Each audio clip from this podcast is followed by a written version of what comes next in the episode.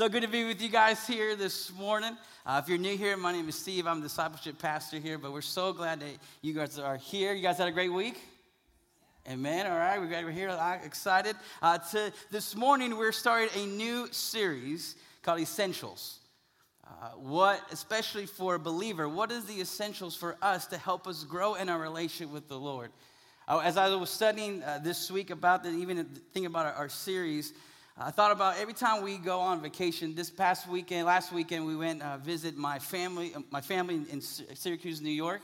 Uh, we went there for a couple days, hanging out with family. My sister-in-law had a birthday, so we're all just hanging out, having fun. But I, I, love when my kids pack their bags. I don't know if you have those have kids. Like it is really interesting, and, and it's also kind of exciting to see what did they pack in, in their bag. So my, my I have an oldest, he is eight, and my daughter is four and two year old. But the two oldest ones, they always say, Dad, we're ready.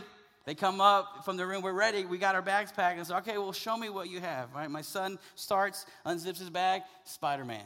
Gotta have Spider Man, right? He had Spider Man down boot, got Batman, right? Then he pulls out all these Legos and everything. I say, hey, man, do you have any clothes? Said, yeah, Dad, I got a pair of underwear. all right, yeah, there you go. There's a man. Just need one pair of underwear for five days. It's great. That's awesome. He go, I go, that's, that's all you need? He's like, yeah, that's all I need for this week. I'm great. I'm ready to go. And then my daughter, same thing, just pulls out toys and, and pulls out one shirt. So Dad, I'm ready to go. And for them, that's the essentials they need for their trip. It's just a couple things that are toys. But have you ever wondered if you're a follower of Jesus here this morning, what is the essential for us as followers of Christ? What are the essentials that help us grow in our relationship with Him? I'm excited about this series uh, because the, these next four uh, topics, these next four uh, weeks that we're going to look at, these are the topics that I go over with people that I've discipled, uh, that my wife and I have able to disciple uh, throughout the years. And these are the topics that we hit hard to help our, uh, our, our, brothers and sisters in Christ to understand this is how you grow. This is what you need in your life. You don't need Spider Man. You don't, you don't need a horse, a toy horse. What you need, here are a couple of things that you need to help you grow. And this morning, we're going to look at prayer. Prayer. Now, I'll be honest with you, it was kind of hard this week to even like wrap my mind around there to write a sermon. Uh, my, uh, originally, I was assigned to do study God's word, which I'm, this is awesome. I love it. I love studying God's word. It's great. But then they switch it in prayer. I was like, ooh, prayer. And the reason why I realized this is because my prayer life isn't good. And you probably say, oh, but you're a pastor. I know. I know. I get paid to pray. if you can, if you can think that way, right? But it is hard for me to pray. And I think it's because I don't understand really why, why do I need to do this at times? Or it becomes just a habit. You know what I mean? Like we pray so much, we do things over and again that it loses its meaning and its desire as well. And so my prayer this morning and our goal this morning is that our point of view of prayer would change, that it would excite us, and it help us understand why, as believers, we need to pray. So if you have your Bibles, please turn with me to 1 John chapter 5.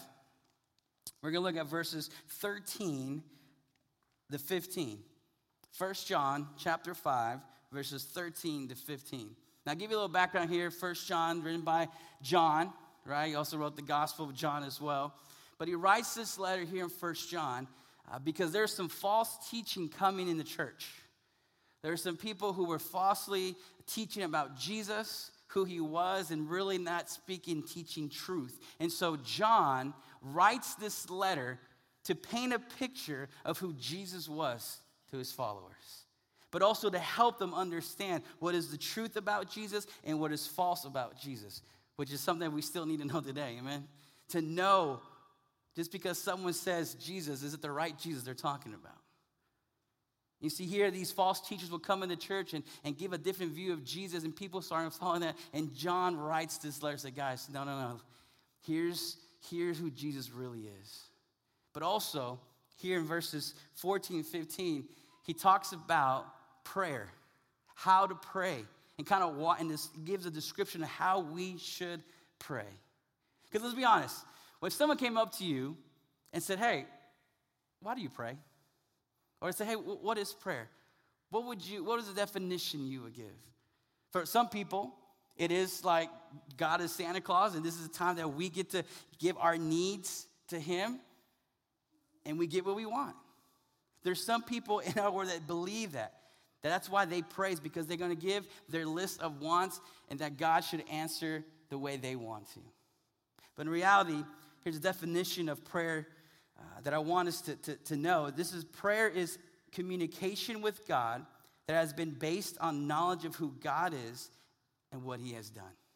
So it is a communication between God and his children. Isn't that awesome? That the God of the universe wants to hear from us.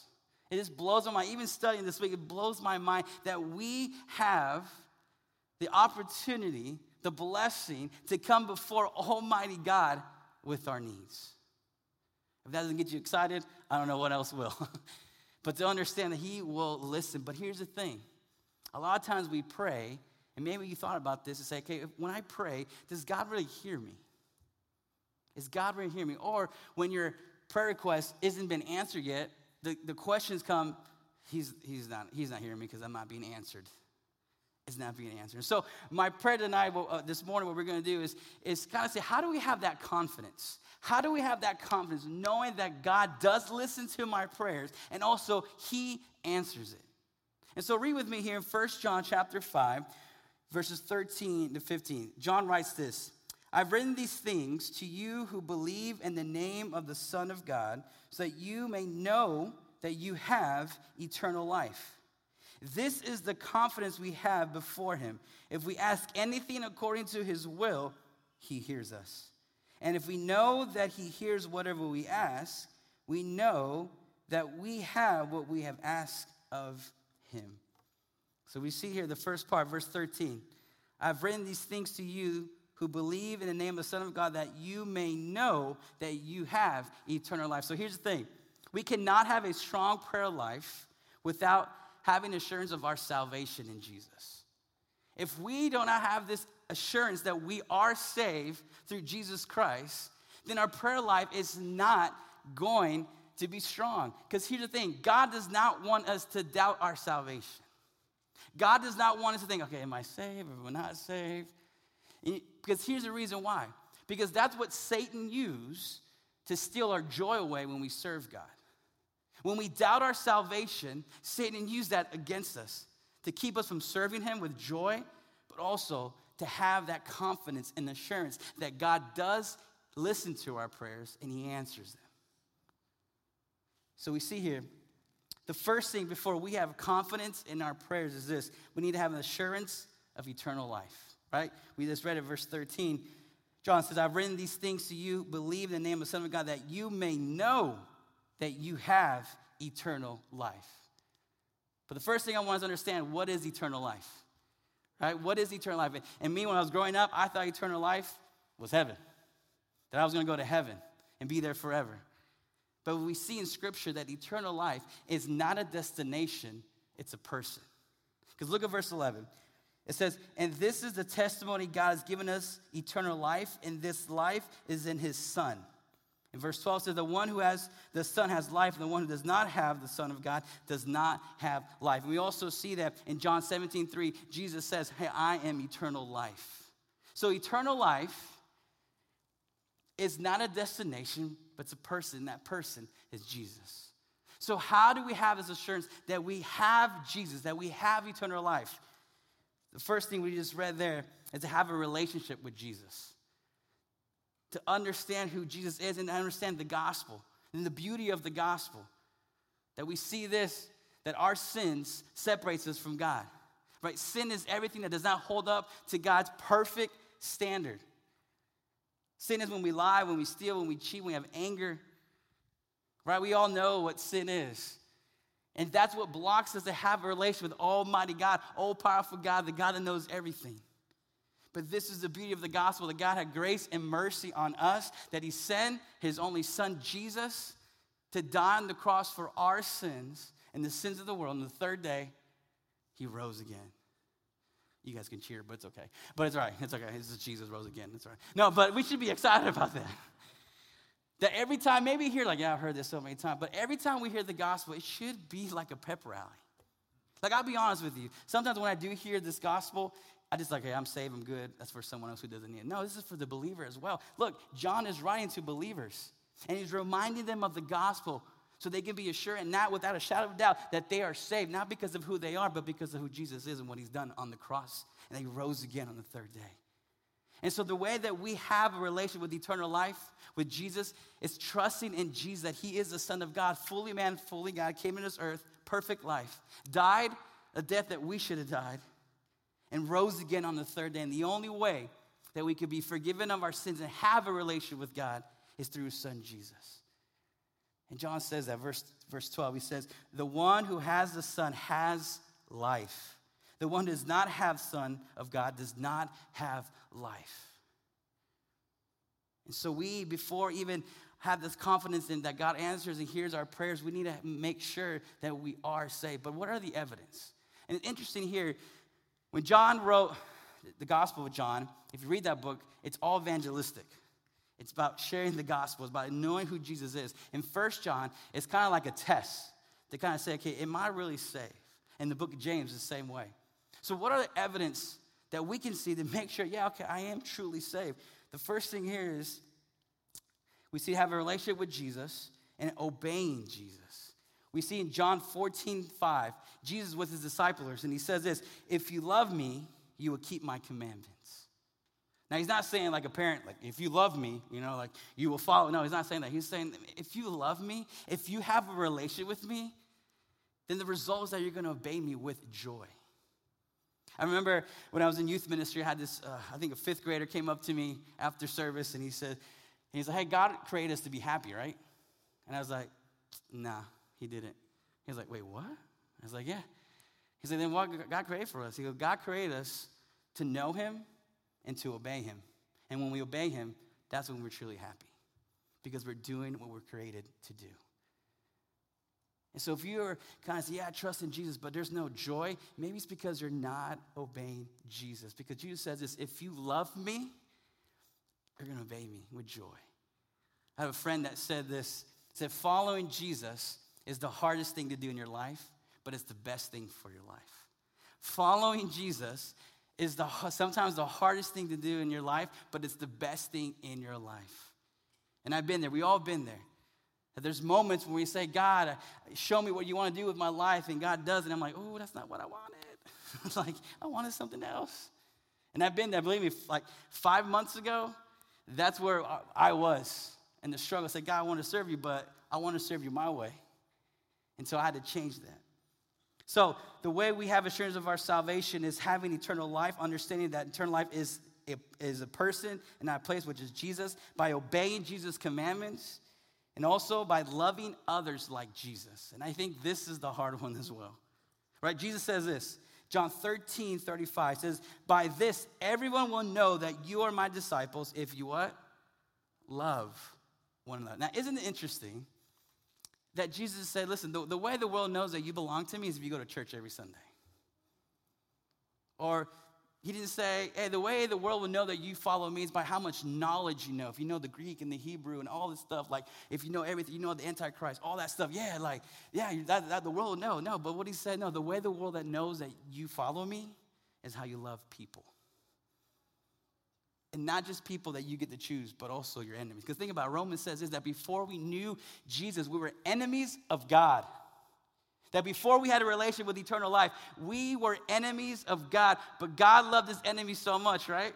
That he gave his only son, Jesus Christ, to die for our sins, our mistakes, and raise him up on the third day because he wanted a relationship with us. I remember when my oldest, my oldest son was born, and they gave him to me. Honestly, the verse that came up to me was John 3:16. Because I was like, I don't know how God was willing to give his only son for his enemies. And that's true love there. And so, as we receive God's love through the beautiful of the gospel, the overflow is that we show that love to others. In church, church family and friends, I feel like we have gone away from that point. Especially with me, I mean, maybe I'm not seeing the right thing, but when, I, when I'm on social media, I see a lot of knowledge coming out but not a lot of love happening. Not enough caring. When's the last time you saw someone in need and you say, you know what? I don't know who that person is, but I'm going to take, I'm I'm going to go the extra mile and, and, and help them. And not so much in our money, but I think our biggest value is our time. It's easy to give money, but I think that what value more is our time that we don't want to give to people sometimes. But that's the way the world would know that we follow Jesus by how we care for one another, how we love one another. And that's what I grew up, growing in a Hispanic church. Listen, we, we, we weren't quiet during service, I'll be honest, during worship. Like, we, we, we, Jesus is alive, so we're excited about that, you know? We're going crazy. But also, after every service, we go have a meal together. And especially with, a new, with their new family there, they will grab that new family and say, We're going to go to eat. And they would take them out to eat, not to figure them out, but just to get to know them and get to see who they are and build a love and trust with people. So, how is your love? Does your love reflect the gospel? Does your love for others? And yes, I'm not saying that put knowledge aside. Yeah, we need to know Jesus. We need to know him, his word, and grow deep. But if we're not living it out, it's useless information. Because if we are truly studying God's word, and we're going to talk about this next Sunday, if we're truly studying God's word, then there should be a change in our lives. And then when people see us, they see something different. And so we see in First John, we see John saying, This is how you know that you have eternal life. It's by having a relationship with Jesus, who is eternal life, by obeying Jesus even when it's hard, but also by loving other people. And so, you see, the assurance of our salvation, what that happens is this it leads to a confidence that God answers and hears our prayer. So we see the first point in order for us to have a confidence that God does hear and answer our prayers, we need to have assurance of salvation. Understand that, yes, we have eternal life, to have a relationship with Jesus. And that would lead to confidence that God answers prayer. But here in verse 14 to 15, John says this This is the confidence we have before him. If we ask anything according to his will, he hears us. So, yeah, we have this assurance of our salvation is going to lead to this confidence that God does hear our prayers and He answers our prayers. But here's the thing that we need to pray. The way we get that confidence, understanding that we need to have, that we should desire God's will, not ours. That we should desire God's will. To understand that prayer, again, it's a communication before us and God, but ultimately this God knows what's best for us. God knows what we really, truly need. And so I was reading the commentary on this, and this, and this pastor said this, like, even before we pray, even before we come before God and ask our request, we need to keep in mind that God has already answered the prayer how he thinks is best for his glory and for us. Isn't that awesome? But also it's kind of like a slap in the face, like, man. Like, what? And that's what John says here pray his will. Now, when, when the disciples, it's interesting, the one thing the disciples asked Jesus to teach him is what? To pray. Isn't that interesting? It wasn't to heal, it wasn't to do all this stuff. It's like, God, teach Jesus, teach us, teach us to pray. And I believe it's because they saw Jesus when he prayed to the Father, he did great things. But I love how Jesus taught him, right? the Lord's Prayer, we know it. He said, Let your will be done. When Jesus, right, in, in the Garden of Gethsemane, before he's going to go be crucified, what did he say? Your will be done, not mine. So even before we go and pray to God, we got to say, God, here's my request, but you answer it however you want it to. You answer this request that I have however your desire and your will be. But isn't that hard sometimes? Because we think we know what's best for us. We think we know what we need. And guys, I believe, church family and friends, I believe this is why people turn their backs away from God because they come before God, they ask their prayer, and it's not answered the way they wanted to. So what happens? They get angry with God. And a lot of people say, I wish God would just think like us. And I always tell them, if God thought like us, he would not be God. He would not be worthy of, of sharing other people. He would not be worthy of coming and with the body and, and getting to know him and grow in, in him. Because if God thought like us, man, he's not God. And so we've got to keep that in mind as children of his that God knows what's best for us. And so before we even pray and put our request to God, we got to keep in mind and say, okay, God, you're going to answer this the way you think it's best. And let it be your will and not mine. You see, prayer is not trying to get what you want, but what God wants for us. And that's the thing with true. True prayer is when we come to God and ask what He wants for our lives.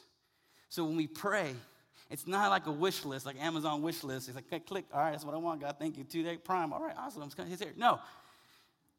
Prayer say, God, here is my life. I'm coming before you because I trust you because of who you are and what you have done. But with my life, do whatever you think is best and help me to live it out.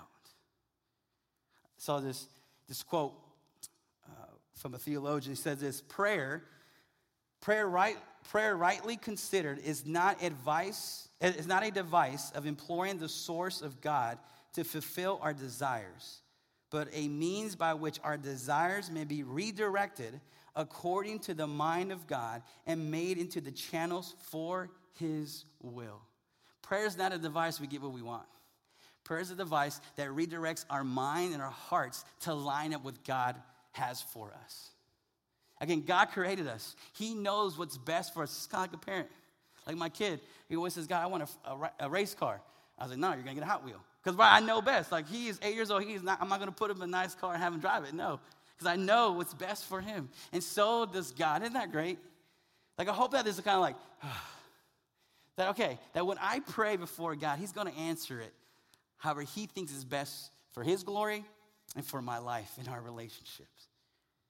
But here's the thing how, what, how can we pray in the will of God? What helps us? So, this is what helps us to pray in the will of God. This is, this is it. The first one is this God's word. The way that we start praying in God's will is by studying God's word, digging deep in God's word. Because there are things in God's word that tells us, even before we have to pray to God, God already tells us already what to do by His Word, because that's how He talks to us. And so, how much time do you spend in God's Word? How much time do you spend digging in? Because the more and more, my college professor said this the more and more we're in God's Word, the more and more we'll know what our will is for, for our lives. The more and more we're in God's Word, the more and more we'll know what God has for our lives. And so the more we dig deep in God's word, not just being satisfied coming here on Sunday morning, hearing a sermon, done and leave, but actually during the week, digging deep. And not just with you, maybe with other believers as well, and seeing what God has for you in your life. But also there's there's some things that God doesn't really tells us, right? Like I remember when I was single, I just want God to tell me, who am I supposed to marry? Tell me what what book, what chapter, what verse, because I want her name. Like I need to know, right? But there's some things that there's not in the Bible that we find a verse, a, a chapter that kind of shows us. And this is the, the amazing thing that what helps us to pray in the will of God is God's word, but also the Holy Spirit. Now, check this out. Look at Romans chapter 8, verse 26 to 27. It says this Paul says this In the same way, the Spirit also helps us in our weaknesses, because we do not know what to pray for as we should but the Spirit Himself intercedes for us too deep for words. And he, he who also searches our hearts knows the mind of the Spirit because he intercedes for the saints according to the will of God. Isn't that awesome? Like, and I, as I read this and I studied, I was, I was just imagining me praying, and the Holy Spirit said, God, okay, listen, Steve's over there praying. He's trying to be all spiritual, like, you know, using big words and all this stuff. But here's what he really needs Here's what's going on. Maybe sometimes when you pray, you're like, I don't even know what to say. But the beauty of it all is that the Holy Spirit's already in communication with God and saying, This is what your child needs. I love the, the, verse, the words he used there. He says that the intercedes for us too deep of words. The Holy Spirit knows us. And the more we spend time in God's word, the more we will grow in our relationship with God and where the Holy Spirit Right? We see Jesus said the Holy Spirit, He has a lot of roles in our life. We see that Jesus said that one of the roles of the Holy Spirit, He reminds us of what we've learned in study of God's Word. But I love here in Romans 2 is that He prays in our behalf to God, translates for us. So if you hear this morning, I'm, I don't know what to say, like I don't know what to, it's all good. The Holy Spirit's got it. But what we got to do is spend time in God's Word dig deep in that relationship, and the Holy Spirit prays in our behalf. But here's the thing when God answers that prayer, it's not only just reading God's word and trusting the Holy Spirit, but also it's obeying the result of the prayer answered. It's living out God's will. And I was thinking about this. A couple years ago, my mom uh, got cancer. Uh, she got cancer twice, and the second time she got cancer, the doctor's like, that's it. Like, there's nothing else. Like, you can do radiation, you can do all chemo, but it's so aggressive that we don't see any hope at all. And so, you know, and I got that phone call on my birthday, worst birthday ever, you know, hearing that and, and just thinking about that. Uh, and then a few months later, we get another call from my brother that my 11 year old nephew got cancer, bone cancer as well. And so here I am, hearing this news about my family, and I come before God, and I'm just like, God, just heal him, heal him, heal him. And, then, and even in the midst of that prayer, I was like, hey, what am I praying? Like, who am I to tell God what to do? And so I said, God, listen, God, just help me to trust you. And I remember my mom, when she called me and told me the news, she said, listen, don't focus on the problem, focus on Jesus. Trust in Jesus, because he alone is going to answer this. And she said this there's two ways that God's going to answer this. I'm going to live and be healed here or be healed in heaven. And she said, that's the greatest thing about believers, right? That there's, there's she's like, we're going to be healed. I'm going to be healed no matter what. And so I pray and I say, God, this show me. And my prayer changed to more of God, I want you to heal him. To more, God, just show us why we're going through this. And let your glory be shown through all this. And it's been great to see that even my parents had opportunities to lead friends to the Lord that also were sick. My mom, like, listen, she's cancer free, praise the Lord, and my nephew is too. But my mom, when someone has cancer, she don't care who you are, she's gonna pray for you. She's gonna pray for you hard. And she doesn't pray so much for healing, what she prays for is that you would trust the Lord and that you use this for his glory, especially if they're unsaved, man, she's praying for their salvation. And my nephew, my 11 year old nephew, actually started uh, an organization, a nonprofit, by selling coffee, and the proceeds go to kids who have cancer, basically buying gift cards for their parents so they can eat.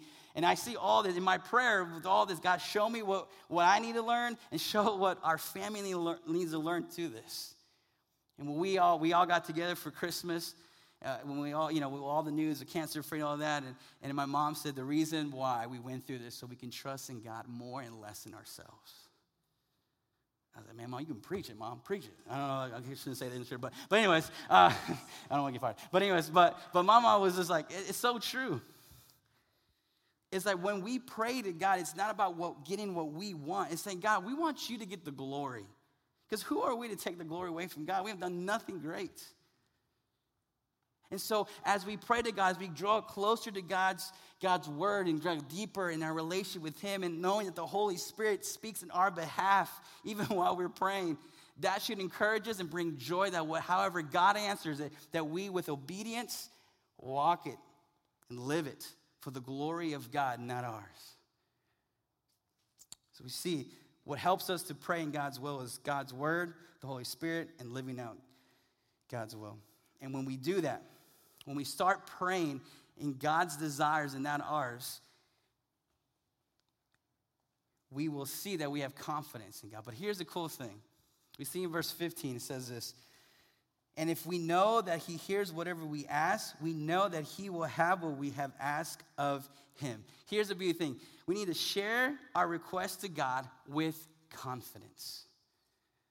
That God still wants us to share, come before Him. He still wants us to, to go before Him and have our requests to Him, but also with the mind knowing that God's to answer this whatever He thinks is best. I'm to come before Him and I'm to share this request. And I love Isaiah 62 7. Because I don't know about you, but, but sometimes I, I, I love to talk a lot. I don't know if you, you'll get to know me. I, I love to talk a lot. And something that my wife's like, you stop talking, you might annoy them for talking about. You know, like uh, maybe you know that person that talks a lot. And you see him like, oh, get that, come on, go over here, right? Maybe you see him at Target, like, oh, I need, what do I need? I don't know, but I'm gonna make it up. I need over here, right? Because you see these people who talk and talk and talk. You're like, I don't want to talk to them. I don't. And I might be, I'm one of those people, people are like hi when they see me because I just love to talk to anybody. But have you had experienced that? That you know that person, like, I don't want to talk to them right now because they're gonna talk the same thing over and over again. But here's the thing God is not annoyed by our prayers. Isn't that great? God never looks at the caller ID and said, oh man, he's gonna pray the same thing again. The Browns are not gonna win the Super Bowl. It's okay. No. But anyways, but it's like, no, like, right? God's never like that. Look, in, in, in Isaiah 62, uh, 6, we see in Isaiah 62, 7, he says this, give him, Isaiah says, give him no rest Think about that. Isaiah is talking to God's people. He says, Don't give God rest. Talk to him. He's there for you, he's listening. He never sleeps. So go before him with confidence, knowing that God is not annoyed by your prayers, that he's want, he's up and alive and ready because he wants to hear his children come before him. Because when we pray to God, that's acknowledging that we trust in who he is and acknowledging that we cannot do this at all, whatever the situation, whatever the request is. That we got to come before confidence, knowing that God is not annoyed by our prayers and that He does not want rest. In Psalm 62 8, it says this to pour your heart before the Lord. You see, God doesn't want these ritual prayers over and over again, the same thing God, thank you for this day, thank you for this food. No, He's like, God, here's what's going on. Here's really what's going on. And He knows. Right? If someone said, well, then if God knows our prayer, why should we pray? Because acknowledging that we trust God and who He is and that we can't, we can't do it. And so if you're struggling, whatever it may be, good or bad, you can say, God, God, here's what's going on in my life. Right? Maybe you have those friends that you call when bad things happen in your life. Like in my phone, I, I know I got a group of, of, of men in my life that I call when I need prayer. Like even praying here right now, they, they are praying for, for you guys and for me that God be glorified through his message. But who, you know, you have those relationships because you build those relationships. And as we build our relationship with God, we're going to trust Him so much that He's going to be the first person we go to in prayer because He is listening and He doesn't want rest. He wants His children to talk to Him, to pour their heart before Him. In Hebrews 4:16 says this, therefore, let us approach the throne of grace with boldness, so that we may receive mercy and find grace to help us in time of need. I love that. Enter his the throne grace with boldness. To understand is that when we pray, we're actually going into the presence of God. That just blows my mind. Like we shouldn't be like, oh, we're about to pray. Like we should be like, all right, here we go. We're about to go in the presence of God. He's to listen to me. He's to hear me. He's to stop what he's doing and just listen to me. And every Thanksgiving, we joke around with this, but every Thanksgiving when we're all around the table with my family, right? Turkey's there. I'm looking at my plate beautifully, mashed potatoes, everything there. My dad prays. And this is what my dad does. Before he prays, we got hands, we say what we're thankful for, and it's all right, let's pray. My dad does this.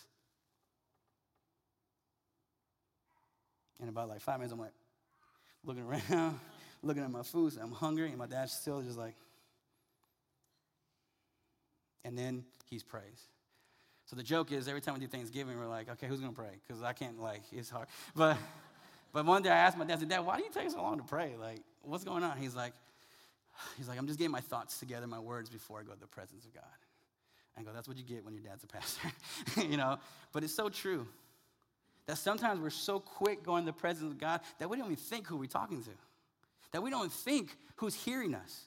That we don't even think who's about to answer our prayers, what's best for us. And so I tried to do that as well when I pray, just to have, just to breathe a little bit, to be excited, but also to know I'm going in the presence of Almighty God who's going to answer this prayer. So we see that we can share our requests to God with vulnerability. But isn't that just is crazy enough to know that God, the universe, hears our prayer. Like God hears me, like me, this little old me, like the sinner, like the guy doesn't, who's not smart enough than anybody else, the guy, I, I don't know much. But to know that God said, I want to listen to you and I'm going to answer your prayer, like that's just amazing. Like when's the last time that you prayed that you said, I just talked to God? Like when's the last time you went to Target? Like, you know what? I talked to God this morning. People might think you're crazy, but you can say, hey, I talked to God. Like that's the excitement we should have. But I, I, I just feel, and this is for me as well, that the excitement is gone when we pray. Because we just do it like a natural thing. We pray before we eat. We pray before the sermon. We pray before a song. We, we pray before whatever it is. It's just part of life. But without understanding that we are entering the presence of God, that God is going to listen to us, man, that should excite us. But also to understand when we pray in God's will, our prayers are going to be answered our prayers are going to be answered the best way. And that's why we should have this confidence when we go before God, sharing this request, knowing that God's going to answer this. And it may not be what we think, but it's the best thing for our lives. So I want to end with this truth prayer. prayer is, well, prayer is spirituality real and a joy discipline by which we bring our needs to a real God who loves us and has real answers for us. So, prayer is a real and joyful discipline for the Christian by which we bring our needs to a real God who loves us and has real answers for us. Isn't that exciting? And so, the truth, eh, what I want to end with this, this truth, with anything that we read, kind of sum it up is this that as a child of God, we can have rest. As a child of God, we can have rest in the truth that we belong to a God who hears and answers prayer. But the way we get that confidence is by having assurance of our salvation. And with that assurance that we know that we're saved and our lives have been changed by the gospel and Jesus, who is eternal life, then that's going to go into our confidence knowing that God hears and answers our prayers for His glory and not ours.